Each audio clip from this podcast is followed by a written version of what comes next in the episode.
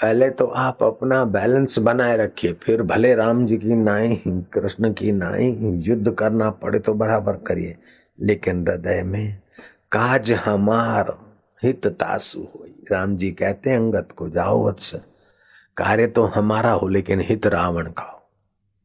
राम जी का दिल कैसा है? काज हमार हित तासु हो हमारा तो ये कार्य हो जाए, लेकिन हित उसका हो। तो आप जिसको समझाते सुधारते डांटते हैं, आप उसका हित करते हैं कि डांट कर उसका अहित कर रहे हैं जरा ध्यान रखना।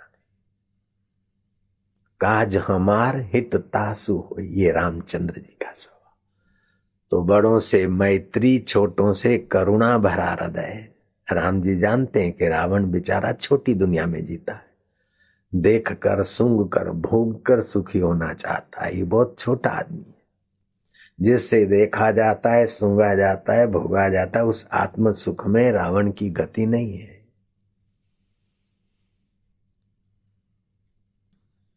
रावण कर्म की प्रधानता में उलझा हुआ है और राम जी कर्म जिससे किया जाता है, उस रोम रोम में रमने वाले, चैतन्य सुख में सराबोर होने वाले महा अवतारी पुरुष है। सीता जी श्री राम जी को किस नज़रिए से देखती है? हनुमान जी राम जी को किस नज़रिया से देखते कि बोले दास्य भाव से देखते हनुमान जी। जिस भाव से प्रभु को देखो, उसी भाव से आप पुष्ट हो जाते हो। दास्य भाव से देखते हो, तभी भी परमात्मा तो पूर्ण है। आपको पूर्णता का प्रसाद मिले अर्जुन कृष्ण को सखा भाव से देखते या बाल मित्र श्री राम को सखा भाव से देखते, तभी भी उनको वही सुख मिलता है। कौशल्या जी वात्सल्य भाव से देखती है वशिष्ठ जी वात्सल्य भाव से देखते शिष्य भाव से देखते राम जी उसमें भी पूरे।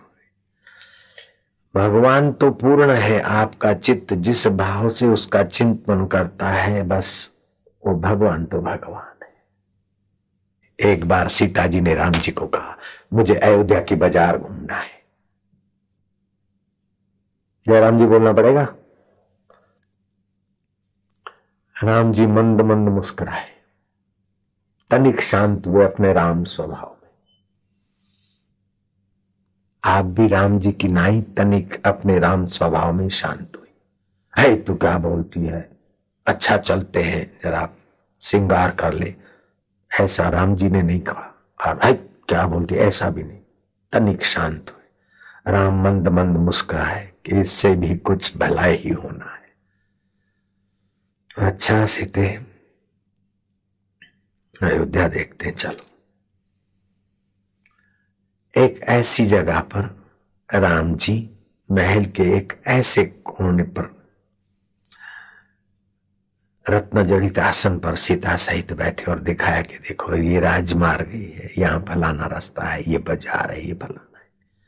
सीता जी देखती रही, उस जमाने में ये जो दूरबीन अपनी है, उससे भी कुछ और सुंदर सुहावने जैसे दूरबीन से दूर का व्यक्ति नज़दीक देखता है, ऐसे उस उस यंत्र को लगाकर सीता जी देख रही थी कि बाज़ार में एक महिला है जो हड़ पिंजर सी दिख रही कपड़े बहुत लाचारी की खबर दे रहे और हाथ में बालक गोद में बच्चा है।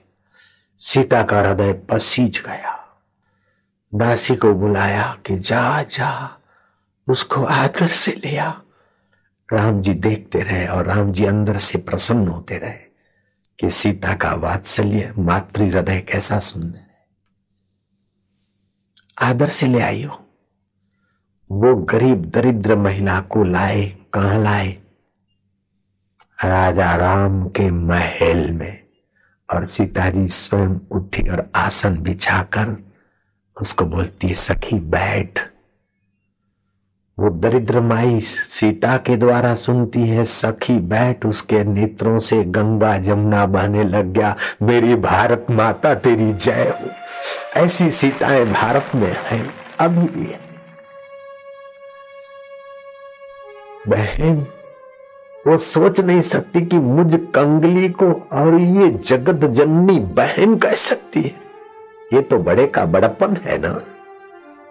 वात्सल्य से नम्रता से बात करना, अपनात्व से बात करना यही तो बड़पन है। बहन, तुम्हारे ऐसे वस्त्र और ऐसा पतला सा शरीर, भूखा प्यासा ये तुम्हारी स्थिति क्यों कर है बहन? अगर मैं सुनने की अधिकारी हूँ तो तुम कृपा कर सकती हो क्या? माई तो फुट फुट कर, अब क्या उसको विश्वास नहीं होता है कि मैं ये अयोध्यापति की पत्नी सीता माता के समक्ष ऐसी सुंदर वाणी सुन रही हूँ? माई का तो शोक दुख तो चला गया, प्रेम आंसुओं से भरती हुई कहती कि, हे माँ, हे सीते, जगत जननी माँ मैं आज तक सोचती थी मेरा जगत में कोई नहीं है, मेरा पति तीर्थ करने गया, कई वर्ष हो गए। लोगों ने बताया कि कहीं पैर फिसल गया हिमालय में इधर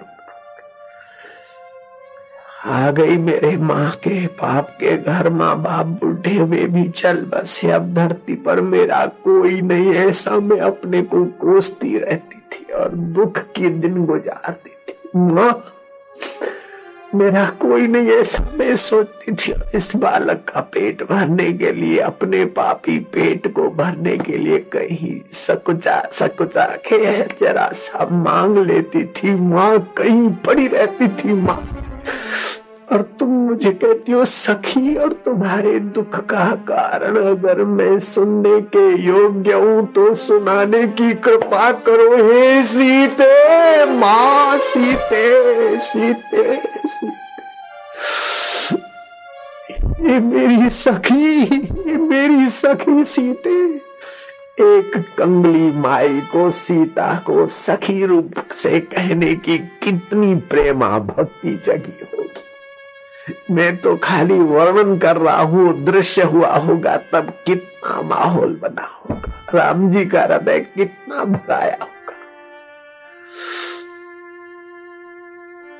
सीता का हृदय भर गया राम जी की तरफ़ देखा राम जी की आँखें भी छलक आई करुणा से। सीता जी ने मुख संकेत पा लिया।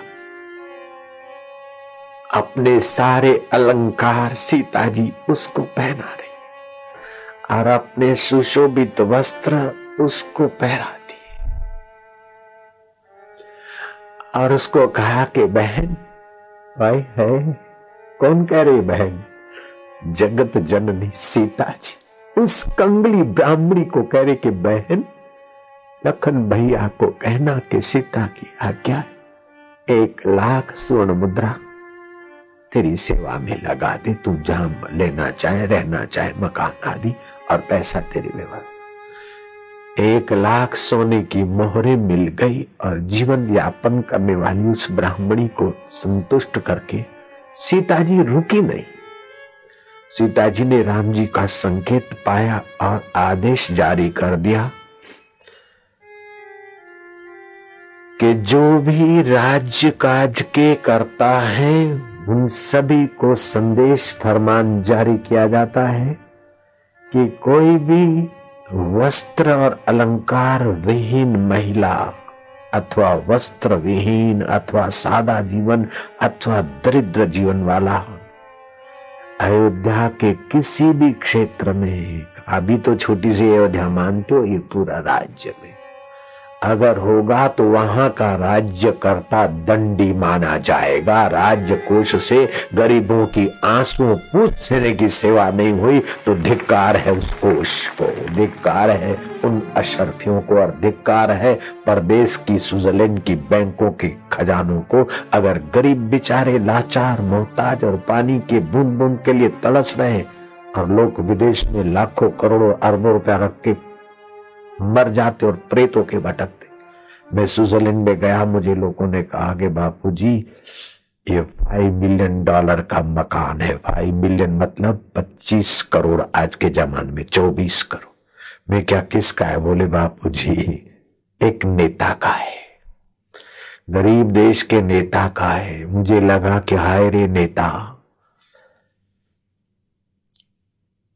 पच्चीस पच्चीस बीस बीस करोड़ का मकान रखा है हवा खाने को तो तू हवा खा भी सकेगा कि क्या करेगा? मैंने अपनी आँखों से वो मह, मकान देखा स्विट्जरलैंड में जब प्रवचन कार्यक्रम था तब।